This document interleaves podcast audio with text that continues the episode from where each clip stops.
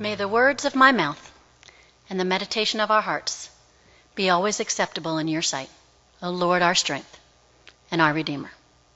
Amen.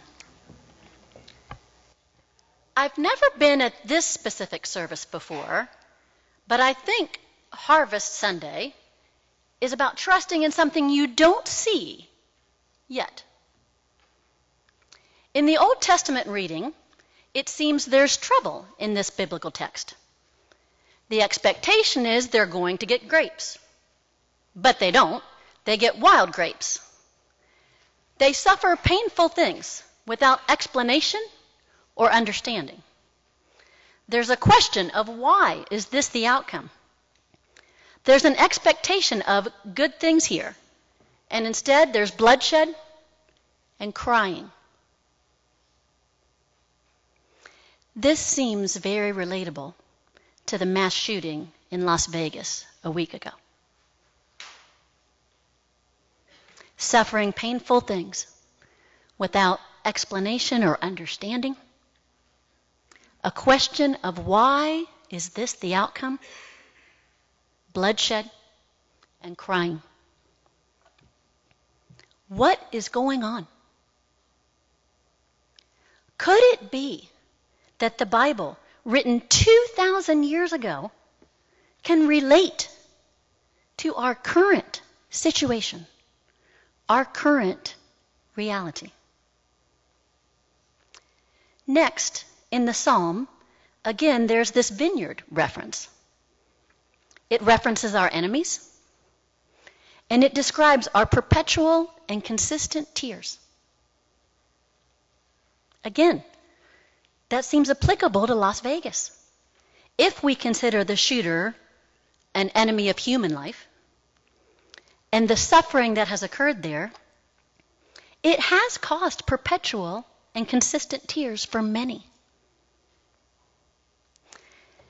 This psalm also mentions the specialness of the vine chosen. How the landowner, God, removed obstacles made a way for it to grow.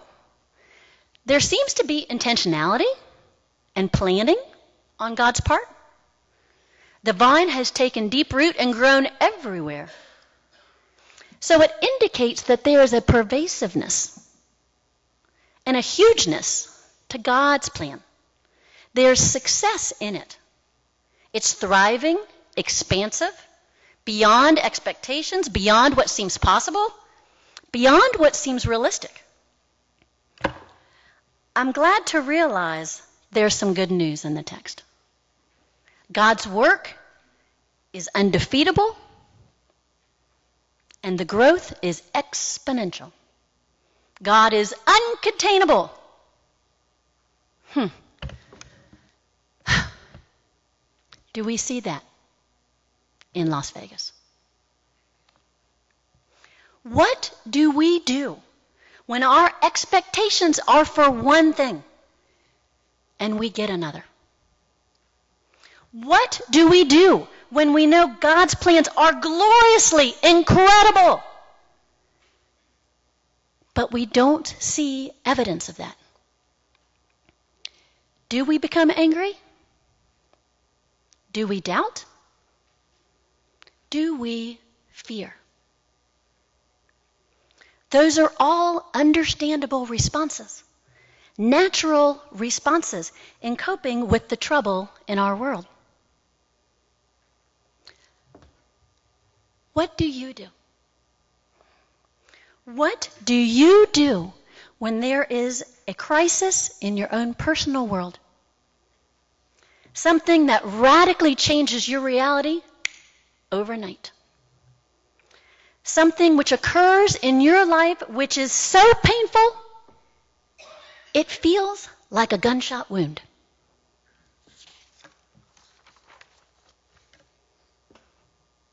I don't know about you, but that's when I want to hide under the covers. I want to feel safe again and escape feelings of terror. I want to put a blanket over myself. Or maybe a quilt. I want to cocoon myself in a warm, safe, cozy world, I'd probably want to create a blanket fort like I did as a child. Do you remember those? You pile the sofa cushions together and you drape the blankets on top. If I did that today, I'd be using the blankets off your pews. I'd use these gloriously incredible blankets and quilts. These beautiful quilts. And when I did, I would notice the backing, the other side of these quilts, is different than my expectations. Many of our blankets on our pews right now in this sanctuary have a backing which is white. You can check if you'd like. I often think of white as the absence of color. I wonder if in these moments, which are difficult in our lives, if we think of our experience as God somehow being absent. At least some of our blankets and quilts on our pews right now in this sanctuary have a backing which is partially black. I often think of black as dark and heavy. I wonder if in these difficult moments of our lives, if we feel alone and afraid in the darkness. If we only look at the backside of our quilts, we wouldn't see the gloriously incredible beauty or grace on the other side of the quilt at all. Is there anything beautiful and beyond expectations in Las Vegas this week? I brought an article from the newspaper The Guardian. After Las Vegas shooting, a city known for sin, band together in kindness. I'm going to read you two quick paragraphs. The deadliest mass shooting in modern U.S. history has inspired an overwhelming community response in a city known more for its seedy underbelly and lavish parties. People stood in line for five hours to give blood. Food and water donations piled up outside evacuation centers and hospitals.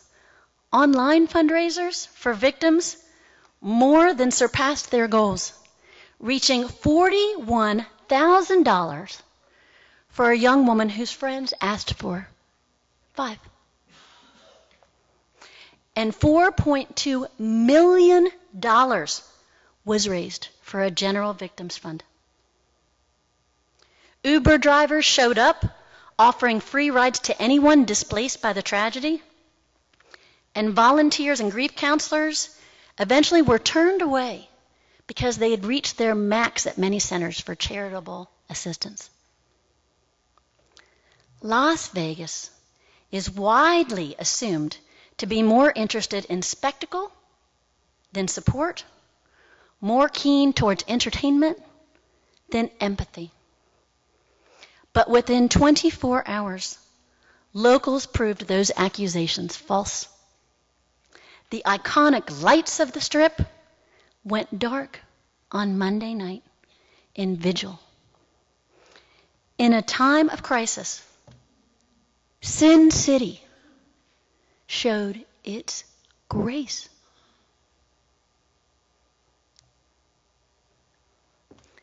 Maybe that's the beautiful side of the quilt called Las Vegas. A place where God is not absent and we are not alone. A place where we can see God's grace being brought, demonstrated through humanity, through people who are often strangers to one another, in the midst of agony and pain in the world. God is full of grace and love, and that enormity of God is bigger than the mass shootings. God is more mighty than the most terrifying fear. As much as we can be overwhelmed in those moments of how awful it is, God is so much bigger, more powerful, more contagious, more enveloping, more pervasive, more, more, more.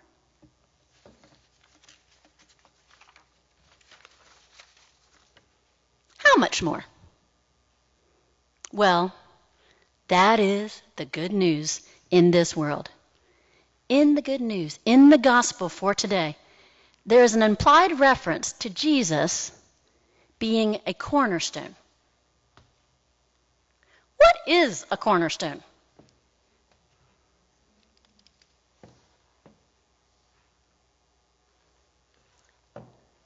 It's the foundation on which all else holds fast. It's the one thing we can trust, which gives us stability, and it does not crumble. No matter how much pressure or weight is put upon it, we can put 100% of all of our pain, our stress, our agony, our blood, our tears, and fears on it, and it can bear the weight. It is stronger than everything else. That cornerstone is Jesus.